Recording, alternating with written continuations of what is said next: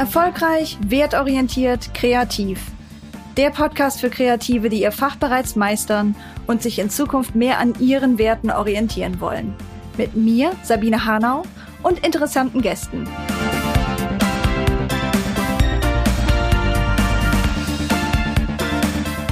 Hallo und herzlich willkommen bei einer neuen Folge Haus raus bei Erfolgreich Wertorientiert Kreativ. Haus raus, da geht's um fünf bis zehn Minuten Rat und Ideen, was du praktisch in deiner Arbeit machen könntest, um noch erfolgreicher, noch wertorientierter und ja, noch kreativer zu sein. Heute will ich ein Thema ansprechen, bei dem scheiden sich schon die Geister am Wort, nämlich Businessmodelle. Businessmodelle, das ist so ein Wort, das ist nicht bei allen Leuten gleich beliebt. Gerade in der ökosozialen Nische hat das manchmal so einen Touch von Startup mit Hockeystick Growth aus Silicon Valley und wir sind alle Investoren getrieben und wollen hauptsächlich Kohle machen.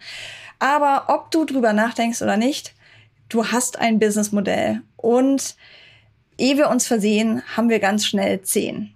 Und was sich reimt, ist gut, sagt schon Pumuckel. Aber es sagt auch meine Erfahrung als Mentorin von freischaffenden Kreativen vor allem. Denn in ganz vielen Gesprächen und auch im Mastermind stellen wir immer wieder fest, wie viele Businessmodelle wir haben. Ich zähle mal ein paar Businessmodelle auf, damit dir klar wird, was ich damit meine.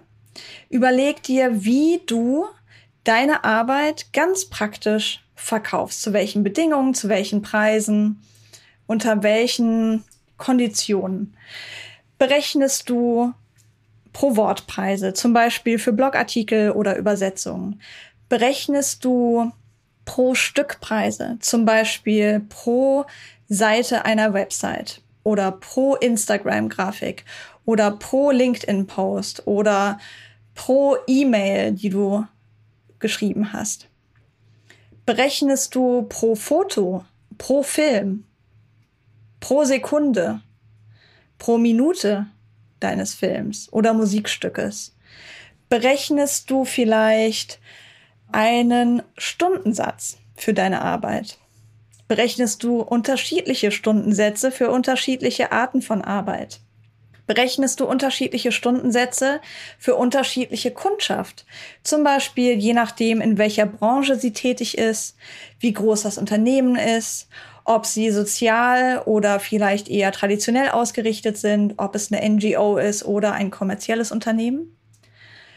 Berechnest du unterschiedliche Stundensätze und darauf kommen wir gleich nochmal zurück, weil du irgendwann mal deine Preise erhöht hast, aber es gibt Kundschaft, die ist von ganz, ganz früher und die bezahlen noch weniger als die Hälfte von deinem aktuellen Stundensatz.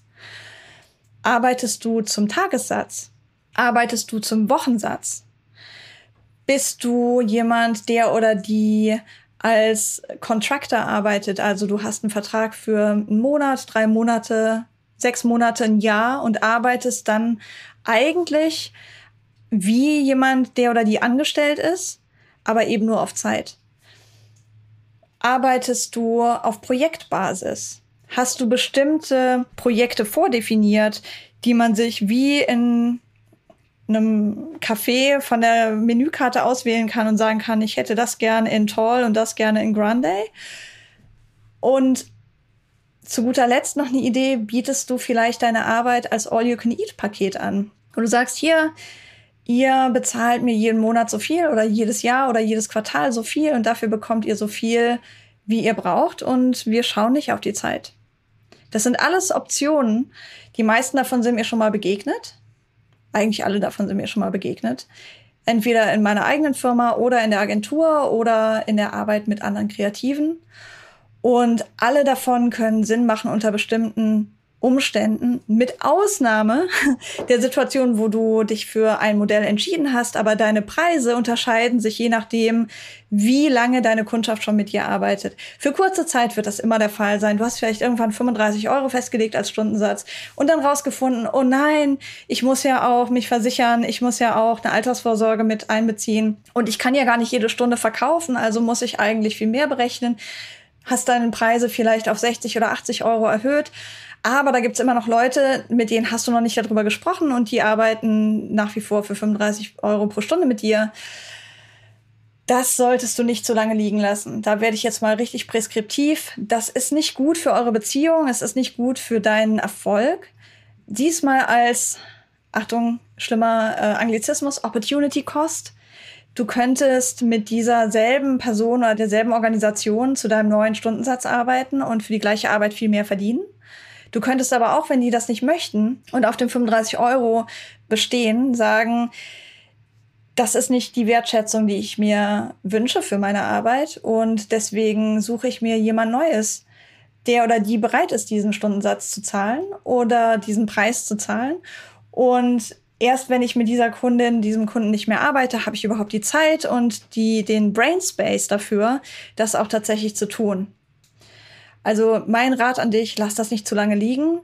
Wenn du Kundschaft hast, die noch zu einem ganz alten Preis mit dir arbeiten, schreib dir jetzt die Namen auf und setz dir eine Aufgabe in deinen Kalender oder in deine To-Do-Liste, dich bei denen zu melden und dieses Gespräch anzugehen.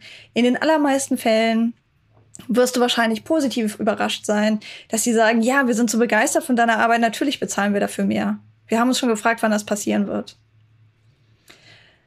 Aber wenn wir über Businessmodelle reden, dann meine ich eigentlich all die anderen, die ich aufgezählt habe. Vom Pro-Wortpreis bis zum Pro-Stückpreis, bis zum Stundensatz, Tagessatz, Monatssatz, All-You-Can-Eat, Projektpreise. Ich habe mal zusammengezählt, wie viele Businessmodelle wir bei From Scratch hatten. Und da kam eine ganze Menge raus. Ich glaube, zehn war gar nicht so daneben.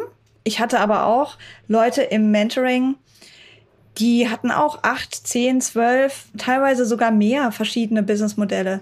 Letztlich für jede Kundin, jeden Kunden ein eigens definiertes Paket, das unter ganz anderen Vorzeichen berechnet war, mit ganz eigenen Konditionen. Auf Dauer ist das nicht gut. Es ist total okay, wenn man im ersten Jahr oder wenn man irgendwas Neues gelernt hat, mal rumprobiert, hm, was könnte denn funktionieren, worauf haben die Leute Bock, was passt mir gut, wie arbeite ich gerne aber auf Dauer brennt das aus. Es geht so viel Energie verloren, jedes Mal zu überlegen, unter welchen Bedingungen kann ich meine Arbeit anbieten, was ist das richtige Modell, wie bepreise ich das? Und dann ganz neue Verträge zusammenzustellen, ganz neue Gespräche zu führen, ganz neue Argumente zu finden, warum das jetzt gut ist mal von da angefangen bis hin zum Rechnungsstellungsablauf. Ne? Du hast natürlich ganz andere Möglichkeiten, mit Vorlagen zu arbeiten und dir in diesem administrativen Bereich die Arbeit zu erleichtern, wenn du dich mal entschieden hast für ein, zwei, drei Businessmodelle und nach denen läuft dann alles und die werden vielleicht hier und da mal ein kleines bisschen angepasst, aber im Großen und Ganzen immer geschaut, okay, welches Businessmodell passt zu diesem Auftrag am besten? Oder zu diesem Kundinnenbedürfnis am besten. Ja, und das ist meine Aufgabe an dich heute. Wenn du den Begriff Businessmodelle nicht leiden kannst, schreib ihn dir auf ein Post-it, mal ein Herzchen drumherum und eine kleine Sonne daneben und freunde dich mit dem Begriff an. Ähm, das klingt vielleicht ein bisschen schäbig, aber ich meine das tatsächlich ernster, als es klingt.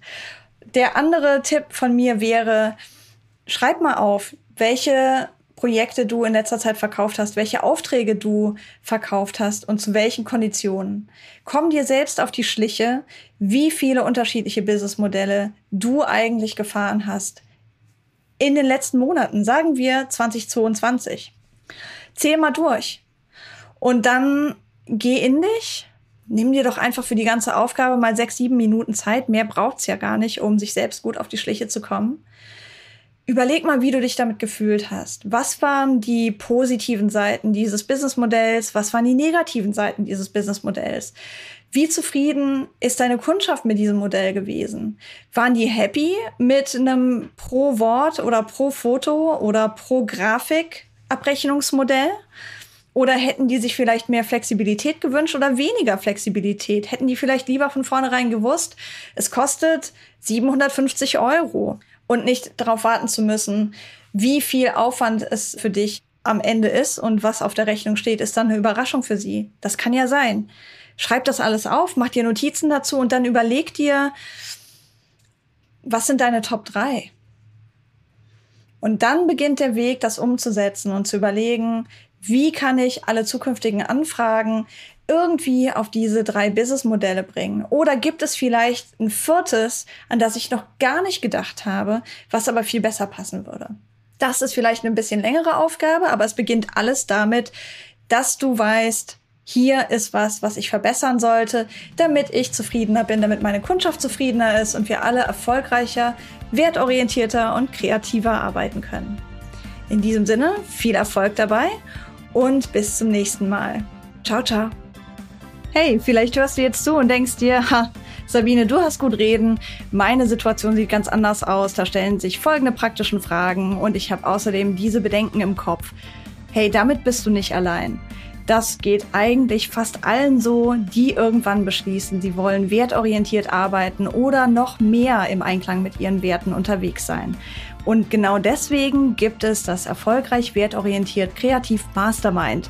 Hier treffen wir uns alle zwei Wochen in einer handausgelesenen kleinen Gruppe von Leuten, die echt super zusammenpassen und gemeinsam unterwegs sein wollen, zum Austausch über all diese praktischen und seelischen Fragen, die uns dabei beschäftigen.